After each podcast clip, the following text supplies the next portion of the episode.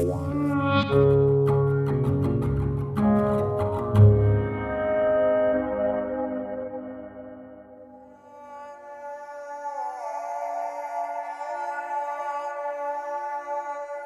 don't have a particular style.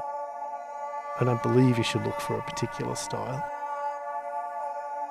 I believe you should always be questioning what you're doing and questioning the status quo and looking for something that you haven't discovered in yourself to materialise in an art form. My philosophy that everything and everyone is equal, so if you talk about that, if everyone's equal, all your materials should be equal, so you should work with them with the same respect. So whether it's a, a piece of tin on the ground or whether it's a bit of statuario from Michelangelo's quarry, they should all be treated with the same respect, and you should just work that way.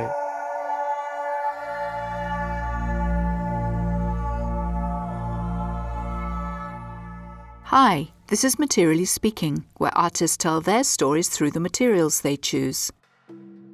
In this series, we're talking to artists in Italy, in a town called Pietrasanta, fifteen miles south of the marble mountains of Carrara. Here, there is a long tradition of marble carving studios and also of foundries, which realise artists' work in bronze. Today, I'm talking to Australian sculptor Michael Francis Cartwright. He now lives in France, but has produced his art in this area over many years. We met in central Pietrasanta in a small public park, a little way up the hill towards the old fortress, Rocca di Sala. From here we could look down and see the Duomo di San Martino, which dates back to the fourteenth century, and adjacent to it a fifteenth century bell tower. The piazza and surrounding streets are pedestrianised, but as always it is busy with artists, residents and tourists enjoying the many cafes around the square.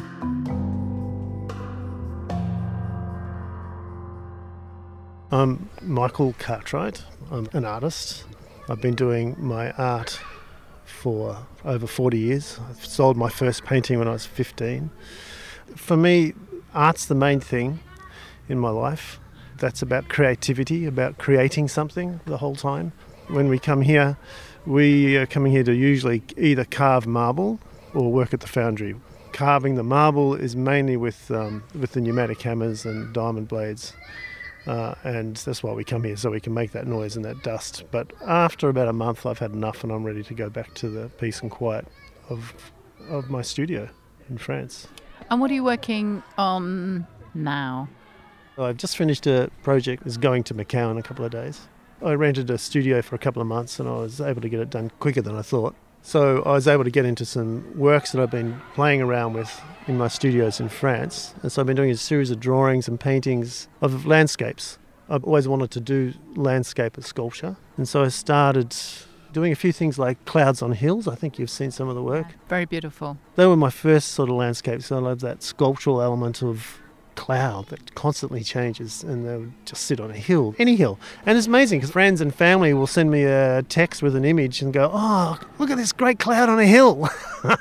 So it's been good. It's actually made people look at things around them and see the beauty that they would normally maybe just pass by. We've spent time on coastal areas, the southern coast of Australia and the Great Southern Ocean, um, the west coast of Ireland in Kerry overlooking the Atlantic, the north coast of France around Étretat. Beautiful cliff forms.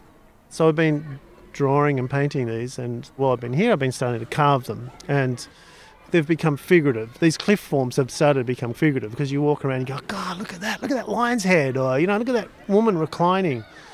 And the beauty about this is that, I mean, Henry Moore used to say, as you walk around a sculpture, there should be surprises. And I think that's great. So when you walk around the cliffs, you're walking from one direction, you see this beautiful reclining man or woman or lion or something, and you get halfway around and it's just not there, it's something else. So I've been carving these reclining cliffs. I love it. It's great fun. So let's go back to the beginning. Uh, can you tell me where you were born and a little bit about your upbringing? I was born in a country town in Victoria, Australia, called Wangaratta. When I was one, we moved back down to Melbourne. Dad worked as a, a Caltex rep selling oil for a, an oil firm called Caltex. And when I was about seven, he uh, threw that all up and started painting. And I couldn't believe it. I loved it. And I helped him build his first studio in the backyard. And then when I was about fifteen, I got sick and had three or four months at home. And um, I think out of frustration, Dad threw me in the studio and basically locked the door behind me and said, do something, shut up, stop complaining. Dad was a bit of an impressionist painter, so he was always on about the impression of something. So there was the freedom. It wasn't about learning the anatomy of something or trying to copy a still life perfectly. It was always just about getting the impression. So as a young artist, I think the underlying thing was about having that freedom. So, you know, it's just to sit in the... I used to go to work with him sometimes because he was still working, with, uh, doing Caltex, but mainly wagging. What does wagging mean? Oh, wagging, isn't that... That's not an English word, that's an Australian word. When you don't go to work, when you just stay home. So he used to park the car around the corner because uh, the bosses knew that he loved his painting and they'd sort of drive past to see if his car was in the driveway. Because he was a, you know, he was on the road selling. So then he'd walk back and get into his studio. So he taught me two things. He taught me a bit of freedom in my art and he taught me how to wag.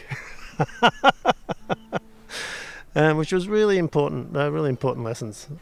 And um, so anyway, I got into art and then they, I went to an art college, which was the freest of the art colleges back in Melbourne at the time. That was called Caulfield Tech back then. And I had a really free teacher. What do you mean by free? Well, um, you know, we didn't have to sit down and and learn the processes, like learn how to make moulds or, you know, learn how to carve or learn how to, in any of the traditional things. I didn't have to learn how to do a clay figure or anything like that. The lecturer would say, you know, so what are you going to do this year? Yeah, okay, that's great, go for it. But being young and being, you know, flexible, I guess, he left. There was sort of a kerfuffle at the college. We moved into a new area. We had a new lecturer turn up for the next year. He came out from England. He was an Australian. He was one of Moore's assistants and worked for the uh, B B C and doing set building and things like that. His name was Stuart. So Stuart suggested I had to finish my course and I started doing modelling. And I modelled a figure. Uh, and probably pretty influenced by Henry Moore because this is where he came from. But I mean, I think that's what you are when you're young. I think if you're if you're honest and you just sort of relax and don't have sort of preconceived ideas. So I ended up going to R M I T, Royal Melbourne Institute of Technology, and they had a sculpture department. And my lecturer, the one from Henry Moore, he put me into R M I T, which was the absolute opposite. Everyone was supposed to have learnt mould making and all the rest of it. And I was put in there um, and met Shona. And Shona was on the other side of the wall, and every five minutes she'd call my name out because she needed a hand with something. The rest is history. So we've been together ever since. So that was, I was twenty-one, I'm sixty-one now, so there you go. Shona had a child straight away pretty much. I was brought up pretty middle class. Remember, I'm twenty-two now. I slipped back to that thinking and thought I had to go and get a job, so I went and grabbed a job teaching. So I taught for two years, which I really loved doing. I loved the, the connecting with the kids.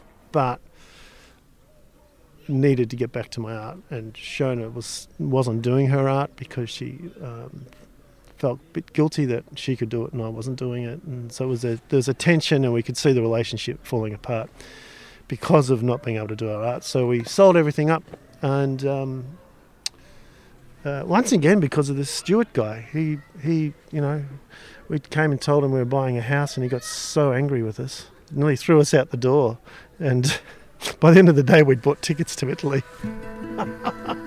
True, true story.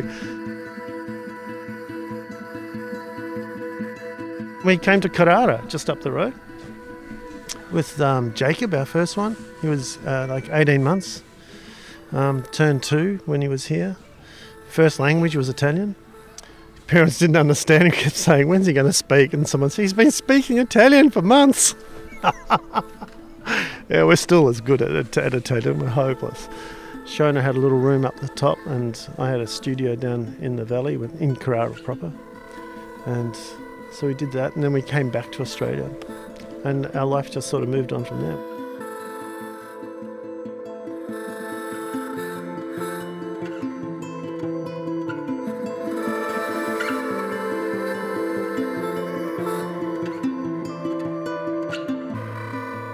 Can you tell me a little bit about um, the community in Pietrasanta? Because it's quite an unusual community. There's lots of artists of different um, successes or different types of successes. There's some artists here that have done really well in the art industry. There's other artists that are really successful because they're just doing what they love doing and they're happily being in it. And then there's a lot of artists who haven't found that success, whether financially or peace within themselves, because they seem to constantly wait for that thing to happen, whatever that thing to happen is, which is really just happiness. So they've probably got it, but they're just missing it.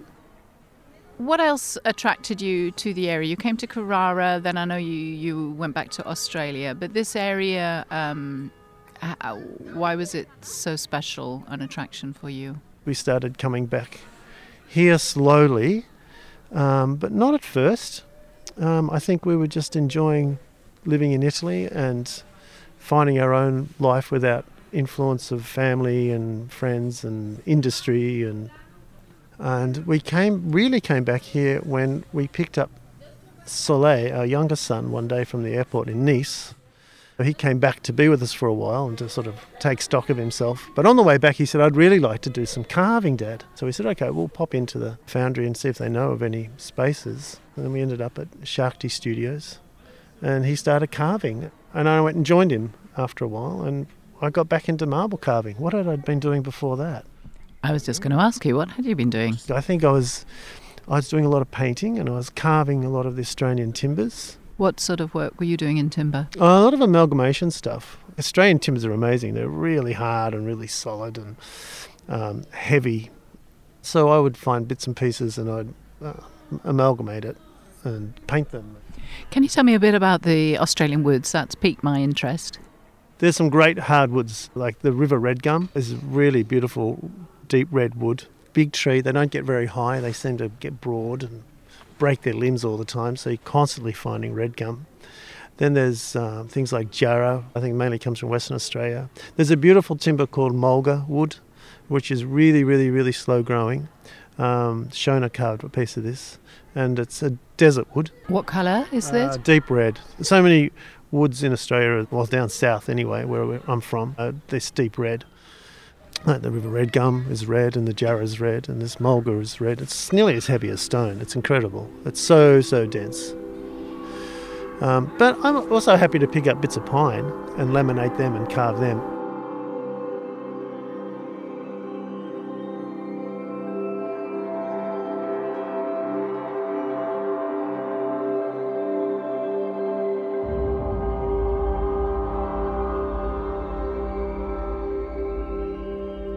So when you came back here, what uh, what sort of work were you doing, or what sort of work were you doing before you came back here? Being a you know being a young artist, it's difficult to get going with your art to make enough money to, to live off your work. We got to a point that we were just so frustrated that we couldn't move on, that we couldn't really do the things we wanted to do with our art because of the cost of materials and because you needed to live. I was offered to take part in a. a course for small businesses for artists, and it clicked with me. you know I understood it, not that they really taught me much, but just made me rethink about how we do things. Um, what sort of things are you thinking of? I guess our relationship to money. I probably had an unhealthy relationship to money. Also understanding the concept of what wealth was, questioning the whole concept of fame that I think a lot of artists go through. They want to be famous. I'm not sure why they want to be famous, because you lose a lot of freedom, I think. I came to learn that wealth has nothing to do with the money. It's about the happiness that you have in life, your your ability to be generous and your happiness, your state of being of, of happiness. But anyway, that course taught me something. It got me going. Oh, we had to learn stupid things like business plans, which actually centred us. We were able to sort of differentiate between Uh, what was your studio and what was your business. And to this day we, we allocate a small amount of time to our business each week, and that helps direct us towards achieving those other goals that, like, you know, the goal of perhaps wanting to do a big bronze or a, or a, or, or having um, collectors that follow you. You know, how do you... So it made us question about how we go about those things. Aren't that bells beautiful? We better wait for a second, I think.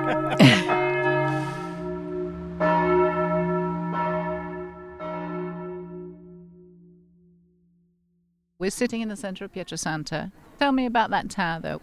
I'm pretty sure that Michelangelo, along with someone else, designed the tower. And the inside of the tower is a spectacular corkscrew effect for the staircase. So the bricks just sort of morph out into a thread, and you walk up the thread to the That's top. Very pretty. And the outside, is it's not finished. The outside's supposed to have these big bulbous pieces of marble all the way up to the top, which would have been amazing. I, don't, I haven't seen any other design like it, but it didn't happen. I think his project for one of the church facades in Florence came through, so we just moved on. But it's amazing, they are finding little bits and pieces of Michelangelo stuff everywhere. The little village that we lived in, in Ortonova, which is above Carrara, has two churches, and one of them they've discovered since we were there, and the portico is this little carving uh, by Michelangelo. Just sitting there, no one knew. That's amazing. Yeah, so it's pretty lovely. And I'm sure there's other bits and pieces everywhere. I think there's a wooden crucifix in the Massa Cathedral as well. Yeah, so it's pretty nice being here, walking around and sitting at Bar Michelangelo, where we used to live. And so, yeah, I'm a bit of a romantic like that. When you spoke earlier about how at college you were encouraged to look at the business side, some artists maybe feel that commerciality is a dirty word or something. What, what do you think? I wasn't taught at college. In fact, it was the opposite. No, it was something that the government dished up to me because I'd been on the dole for too long, basically, which came at a good time. It's not about being commercial. I mean, I remember there was an artist who I happened to run into in, in our little town in Over the Hills where we first were. I only saw him the once, I never saw him again, an English guy. Uh, he was a painter, and he said the difference between a commercial artist and a not commercial artist is the commercial artist has found his clients. The art shouldn't change. You got to find the people who like that, you know. And I mean, I, I as as a young artist, I used to, you know, go and have an exhibition, and I would tell the gallery what I wanted to put in. But really, that was the wrong way about it, and the gallery should have known this. The gallery should have come to my studio and selected the work that fits the space. Hang on one tick. Uh, um... Yeah, you should be just selecting the work that fits the gallery if you want to be in a commercial gallery. If you want to do something else that's not commercial, do whatever you want to do. But don't expect commercial success if you're not going to look at the commercial needs. So I always do what I want to do. And then I sit back and I go, well, this, this piece is obviously for me, you know. And these pieces are, you know, like the gallery in Australia might work with these. I, I still love painting the Australian cocky, you know. I love What's the Australian cocky? Oh, the cockies, you know, the sulphur crested cocky, the the um, the black cocky, just the black cocky, yeah. They got beautiful, you know, red plumes and yellow plumes, and amongst the black, and they squawk and they hang upside down, and they farmers hate them. They eat all the rubbers off the nails on the roofs, and the roofs fall off, and they eat all the all the seeds, and they're the most beautiful birds out. And I love painting them, you know. But I'm not going to presume I'm going to sell them in Provence. You know, I, I don't care. And I love painting Provence. I love painting the coast of Provence, and I'm not going to take them back to Australia. But I'm still going to do them. Marketing, we all do it, you know, whether you like it or not. Whether yeah, marketing is about putting the thing that you want out there in front of the people who want it. And so if you think you're not going to do marketing, you're doing it every time you put an exhibition on. You're either doing it well or you're doing it badly. So you might as well do it well. I think artists are a little bit addicted to exhibitions, which we don't need to be. There's other ways of doing things, especially these days. I mean, Michelangelo, we talk about Michelangelo here. Yeah, I don't think he ever had an exhibition. You know, so you don't have to. So because you were a teacher when you were younger, not that you're that old, Michael, but do you have any advice for young artists? Just stay true, man. Just do it. Just keep doing it and find a way of doing it. And the way that suits you, there are no rules. Just be open to the things that speak to you about making it easier for you to do your work and to be able to enjoy your life while you're doing it. It's about being happy. And it's a, really is about being happy, because I believe you should just do your art.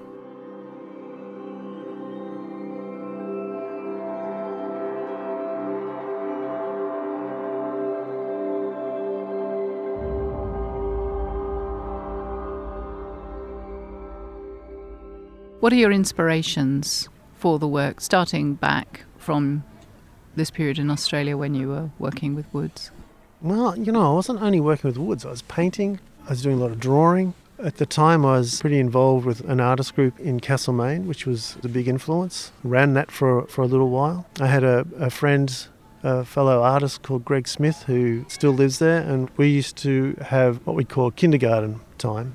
And we would get together in my little old studio in the backyard, and we'd go to op shops and find bits and pieces, old toys, bits of stick, anything, and we would play and put things together and then take them to the local art foundry, which we were lucky there was one around, called Garage Art Foundry at the time, and we would go there and get them cast in bronze, all sorts of little things. And then there was there was an old jail there that had just closed down, and uh, they asked would someone do an exhibition there, so um, along with Greg and I, we had like five days to fill the jail with artwork. Of course, it wasn't sculpture. It was a bit, not quite long enough time. Would have needed seven days for that. And uh, so I went to the op shop and found sheets, and I painted sheets and hung sheets, and I did lots of drawings on paper, big drawings on paper, mainly all portraits. Of what sort of portraits? Me as a convict, because um, well, I don't know. I was the only person I could draw. It was, I didn't have to pay. But also, I came out. Our family came out as convicts too, so it was sort of appropriate, you know. So I, I would do anything. I mean, ah, tin. I remember that we had this old truck, and I really liked the doors of the truck, so I took the doors off the truck and cut them up, and turned them into a sculpture and bent them. And did you end up with a truck with no doors? No, I took the whole back off and just turned it into a tray and used all the tin. Shona was great like that. She let me do things like that all the time, you know. And so we had a bit of a history of being a bit freer and relaxed about things like that. I'm sort of like not precious about the materials. It's the materials have just got to work for that particular thing. I love painting. I love doing printmaking. I love working with found objects. I just like doing anything that's around. And while you're here, because there's just lots of marble around, you tend to do marble.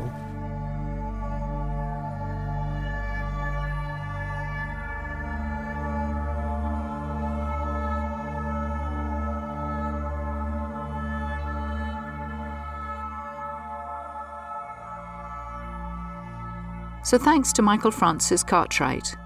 You can see his work on Instagram at noonan dot cartwright dot art or on his website, noonan dash cartwright dot com. For photographs of all the work discussed today, follow our Instagram or visit our website materially speaking dot com, where you can join our mailing list to hear about upcoming episodes. Editorial thanks to Guy Dowsett.